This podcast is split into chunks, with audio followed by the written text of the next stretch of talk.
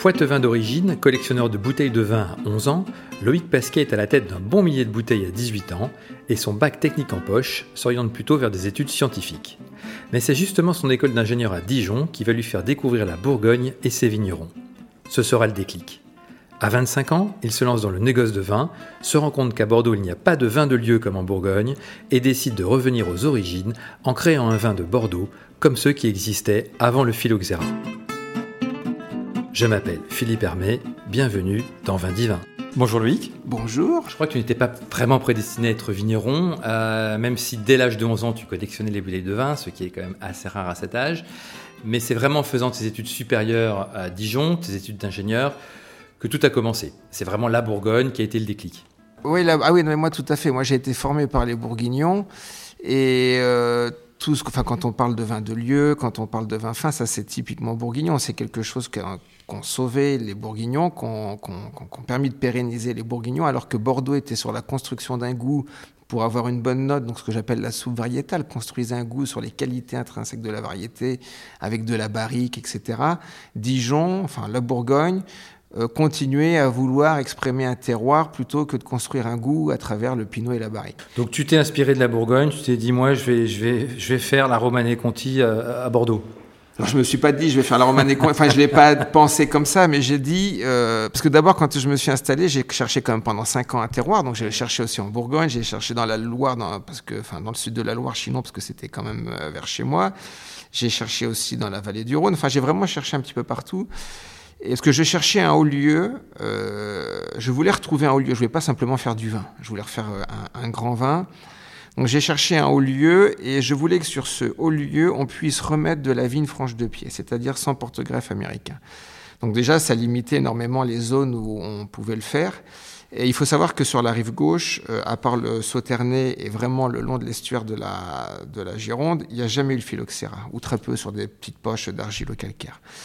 Donc pour, ceux, pour ceux qui nous écoutent et qui ne savent pas ce que c'est qu'un porte-greffe, hein, donc euh, c'est la, la, greffe de vigne américaine et de vigne française euh, après euh, le phylloxéra. C'est ça, en 1880, 1860. Voilà, après que le phylloxéra ait été importé des États-Unis en 1860 et détruit pratiquement l'ensemble des vignes françaises. Tout sauf la rive gauche de Bordeaux par exemple. On a encore énormément d'îlots front de pied, c'est-à-dire sans porte-greffe américain, ce qui permet au cépage d'être sur son terroir d'origine sans filtre. Donc on a vraiment l'expression euh, du lieu. On n'a pas quelque chose qui va interférer entre le, cépage et euh, euh, le terroir. Donc moi j'ai cherché donc ce vignoble pendant longtemps, et puis c'est en faisant du vélo que j'ai rencontré un, monsieur qui me dit depuis que je suis petit, on sait que ça fait bon là-bas, mais on ne sait pas pourquoi, et donc je vais t'emmener voir, et je sais que c'est la propriété à vendre.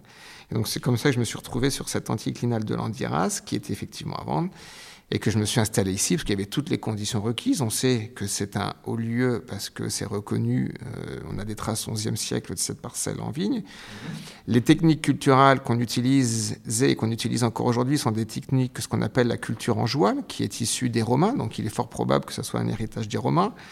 Euh, c'est peu probable qu'il l'ait inventé ici, donc on peut penser que cette parcelle à pratiquement 2000 ans de culture.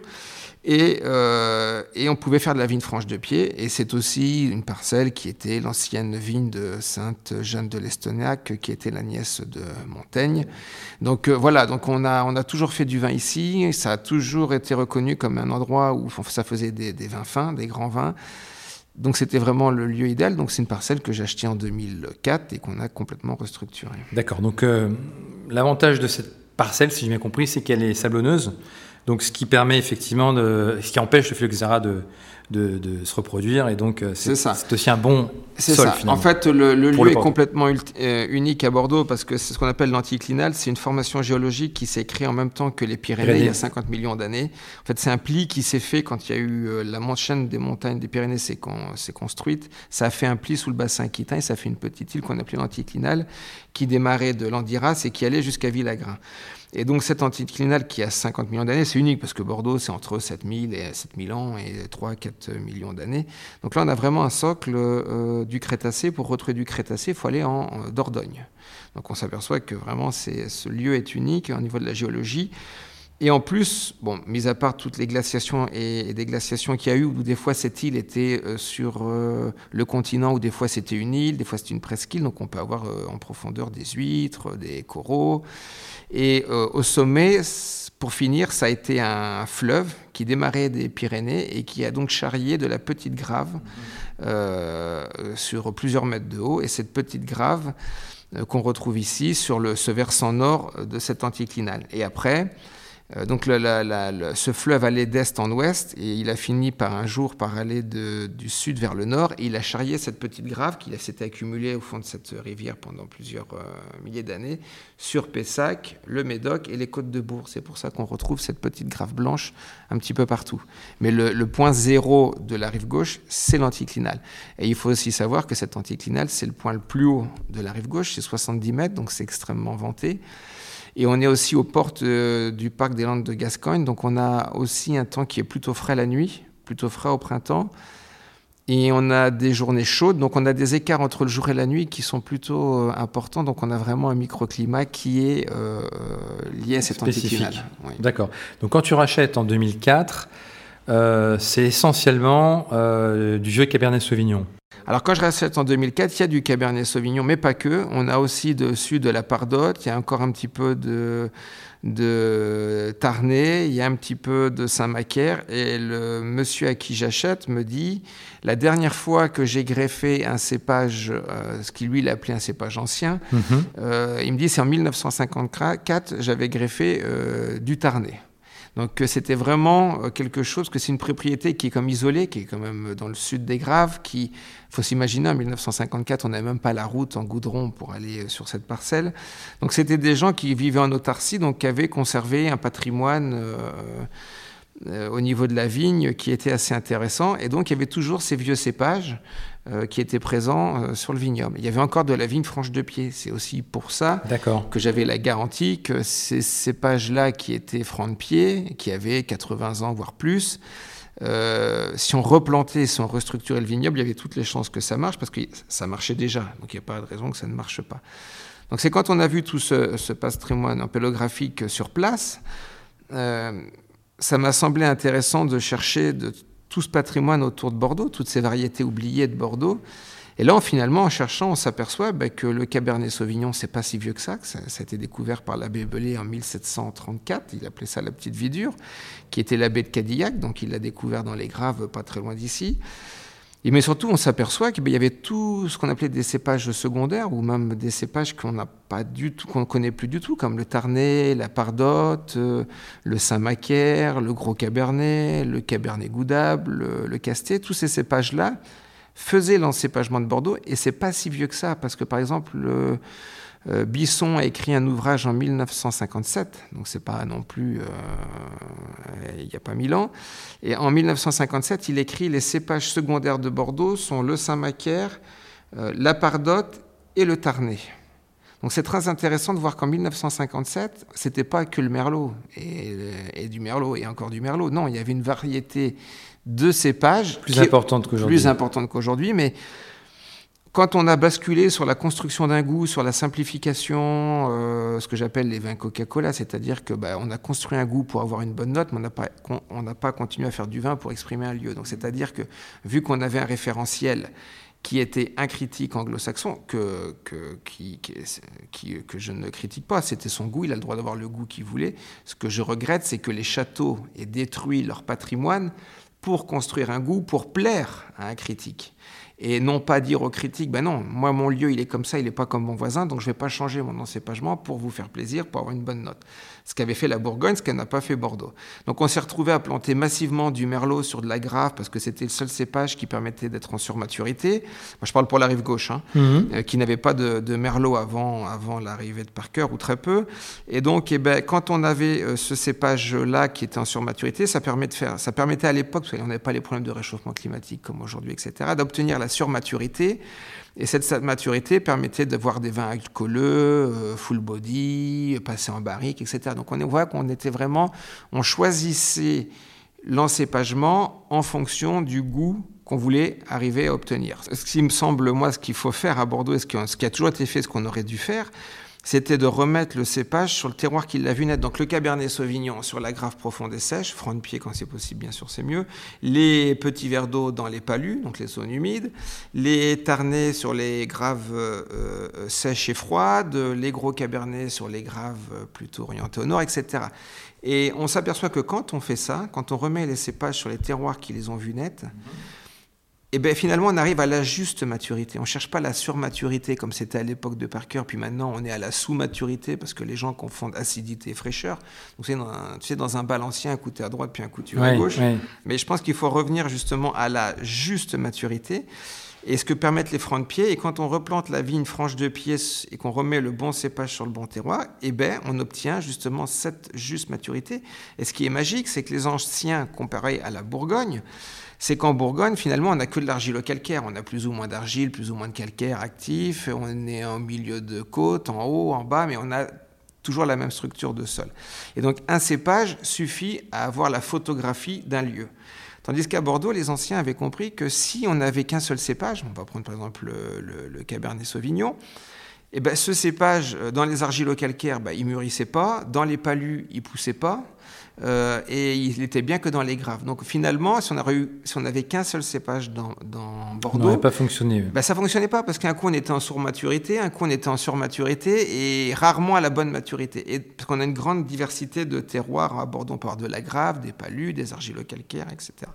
Et donc ils ont compris les anciens qu'il fallait créer une variété pour chaque type de lieu pour obtenir la juste maturité. Alors ils estimaient que la juste maturité c'était euh, début octobre, euh, qu'il fallait vendanger, pas avant. Et ils avaient bien raison parce que c'est sûr que plus le cycle est long, euh, plus les vins sont fins et plus le, raisin arrive à maturer lentement, plus, plus les vins sont, fins et harmonieux. Et donc eh ben, ils avaient créé tous ces cépages et on s'aperçoit que ben, même si quand on a replanté les vignes, enfin moi je l'ai observé sur l'Iberpater, quand on replante les vignes franches de pied sur les terroirs qui les ont vues naître, alors ça ne débourre pas en même temps, ça ne verre pas en même temps, par contre, ça mûrit tout en même temps. Et même si on a 14 euh, variétés différentes, eh ben, ces 14 variétés euh, arrivent à maturité en même temps en 3 jours, début octobre. Et ce qui est, remarquable aussi, c'est que depuis 15 ans qu'on les observe, euh, qu'il fasse chaud, qu'il fasse froid, peu importe les millésimes, on vendange toujours entre le 4 et le 7 octobre. Donc on s'aperçoit que le franc de pied, étant donné qu'il est très bien ancré en profondeur, il est beaucoup plus linéaire dans son cycle végétatif qu'un porte-greffe. Une vigne sur un porte-greffe où bah, dès qu'il fait froid, euh, ça s'arrête, dès qu'il fait chaud, euh, ça s'arrête. En fait, c'est toujours en train de, il y a toujours quelque chose pour que ça se passe pas bien. Alors que la vigne franche de pied est beaucoup plus linéaire et c'est quelque chose qui arrive à maturité beaucoup plus facilement. Donc cette année, malgré la canicule, tu vas vendanger le 4 octobre ben, Ce qu'on a observé pour l'instant, c'est que malgré la canicule et la sécheresse, on a eu la date de véraison qui était comme les autres années. Et il est fort probable que... Vers mi-juillet, c'est ça la date de véraison euh, Non, même pas. enfin, Nous, c'était plutôt fin juillet. Fin juillet. Ouais, fin juillet. Et on, va plutôt vendanger, je pense, euh, début, euh, début octobre. Oui. Enfin, c'est parti pour le être comme ça. Maintenant, c'est dans des tranches où on n'est qu'à 1,3 degré ou 1,5 degré de plus par rapport à 150 ans. Hmm. Quand il y aura 4 ou 5 degrés, euh, je ne peux pas dire que ça oui, on en reparlera. Oui, et puis on parlera peut-être plus de grand-chose d'ailleurs quand il y aura 4-5 degrés, parce que peut-être qu'on fera plus du vin ici, on va chercher d'autres euh, lieux. nordiques. Oui, ou, parce que je pense que à mon avis, si ça se continue comme ça, il y a des terroirs à Bordeaux qu'aujourd'hui sont classés ou autres qui ne pourront plus faire de vin sans être arrosés. On voit très bien cette année, on a eu des dérogations d'arrosés sur Saint-Émilion, sur pour le merlot, oui. pour, le, merlot parce qu'il est plus adapté. Et donc on peut très bien penser que si on continue comme ça, il faudra arroser ce plateau argilo-calcaire, euh, euh, par exemple à Saint-Émilion. Et donc le futur, à mon avis, n'est pas sur ces terroirs-là. Le futur, il est sur la rive gauche dans les graves profondes où les racines peuvent s'ancrer profondément. Et en bas, par exemple, chez nous, on a de l'argile de brage, qui est une argile qui, euh, stocke très bien l'eau et qui la restitue très mal. Donc ça fait qu'on ne souffre pas de, stress euh, hydrique maximum. Il n'y a pas de défoliation. Et je pense que les terroirs de demain seront peut-être, les, les, grands terroirs de demain sont peut-être encore aujourd'hui sous les pins et qu'il va falloir aller les chercher parce qu'il y a une vérité, c'est qu'il euh, va faire de plus en plus chaud. Pour l'instant, c'est plutôt favorable à Bordeaux, mais où est le point de rupture? Et quand on va avoir franchi le point de rupture, ça va être violent parce qu'on va, on va perdre beaucoup de vignes parce qu'on va pas pouvoir les arroser. Enfin, qui va pouvoir supporter qu'on arrose euh, des litres qu'on mette des litres et des litres d'eau sur des pieds de vigne alors qu'on va demander aux citoyens euh, de prendre sa douche avec une casserole? Donc ça, ça va sera pas possible. Donc il y a plein de choses qui vont changer dans les prochaines années. Il va falloir réintroduire les vieux cépages parce que tous les vieux cépages ne sont pas bons. Par exemple, nous, on a du casté. Le casté, c'est le seul cépage qui a été autorisé aujourd'hui à Bordeaux, mais à mon avis, c'est le plus mauvais des anciens cépages. Parce que oui, puisque l'INAO vient d'autoriser la réintroduction du casté, plus d'autres cépages sudistes euh, comme le Touriga national, etc. Quand on comprend rien dans métier de vigneron, c'est à peu près tout n'importe quoi. Mais euh, et, le et le et le casté, justement, c'est ce qui est terrible, c'est que le casté, c'est le cépage le moins adapté au réchauffement climatique parce qu'il a un cycle végétatif qui est très court. Il monte très vite en alcool, donc c'est surtout pas le cépage de demain, c'est pas l'avenir. Alors que si on prend euh, la pardotte, si on prend le tarnet, ce sont des cépages qui sont, à mon avis, qui verrent très tard et qui sont le futur pour Bordeaux pour un réchauffement climatique. Hmm. Mais qu'encore une fois, c'est pas parce que c'est vieux que tout est bon et c'est pas parce que. Euh, alors il y a les écoles, il y a dit bah, c'est des anciens cépages donc c'est forcément bon. Puis vous avez l'école aujourd'hui à Bordeaux qui dit même si, si on les a abandonnés, c'est que c'était pas bon. Mais pas du tout. Hmm. On peut hmm. les avoir abandonnés parce qu'ils produisaient moins que le merlot, parce que ça correspondait pas à la construction du goût qu'on voulait pour euh, avoir une bonne note. Donc il y a plein de raisons pour lesquelles on les a abandonnés. Par contre, il y a plus beaucoup de raisons qui nous empêcherait de les utiliser aujourd'hui et de les réessayer. Parce que quand, vous, quand tu es dans un système de... Quand tu es sur un point de rupture, il faut chercher un nouveau chemin. Et ce chemin, nous, je pense qu'on l'a trouvé je pense que ça sera. On voit bien aujourd'hui, ça se généralise. Enfin, quand les francs de pied, quand j'ai commencé il y a 20 ans, tout le monde rigolait. Aujourd'hui, toutes les propriétés en replantent. D'ailleurs, tu, tu, as monté une association. On a euh, une association. Les francs de pied. Voilà, à Monaco, où cette association où on réunit tous les vignerons européens. Euh, euh, euh, qui ont des francs, de, pied. à travers l'Europe sur leurs parcelles. Avec un objectif de faire reconnaître ça au patrimoine immatériel de Voilà, on, a deux, on a deux objectifs. C'est le premièrement, c'est de créer un label mhm. pour les vignes franches de pied européennes, c'est-à-dire de l'Atlantique à l'Oural, où là il y aura un label euh, franc de pied euh, l'original, c'est-à-dire que c'est vraiment le cépage autochtone sur le terroir qui l'a vu naître franc de pied, c'est-à-dire qu'on ne pourra pas mettre du pinot noir à Bordeaux euh, franc de pied, on ne pourra pas avoir le label, et de la même manière, on ne pourra pas mettre du Cabernet Sauvignon euh, en Toscane hmm. en disant franc de pied, en disant j'aurai le label. Donc ça non, ce sera vraiment le cépage autochtone sur le terroir qui l'a vu naître. Et après, on va avoir un deuxième label qui sera un peu plus généraliste, qui sera ouvert justement au monde entier, où là, ce sera les vignerons à travers le monde qui auront des cépages européens. Ils peuvent être aux États-Unis, peuvent être au Chili, peuvent être en Australie, partout en Chine, où là, on leur donnera un label qui justifie que leur vigne est franche de pied. Bien hmm. sûr, ce ne sera pas sur le terroir d'origine, parce que euh, quand on est aux États-Unis ou en Australie, on n'a pas le cépage original. Mais c'est pas pour ça qu'on fait pas bon, on fait différemment, mais on fait pas bon. Mais on veut qu'il y ait une reconnaissance sur ce, critère franc de pied parce que on s'aperçoit bien comme que c'est une des solutions au réchauffement climatique. C'est pas la seule, c'est pas la panacée. C'est pas parce qu'on a planté mhm. de franc de pied qu'on va plus avoir de problème. On va souvent dire que quand on est franc de pied, on n'a plus de maladies, on n'a plus de problèmes. On, a des maladies comme tout le monde. On a effectivement moins de problèmes avec le.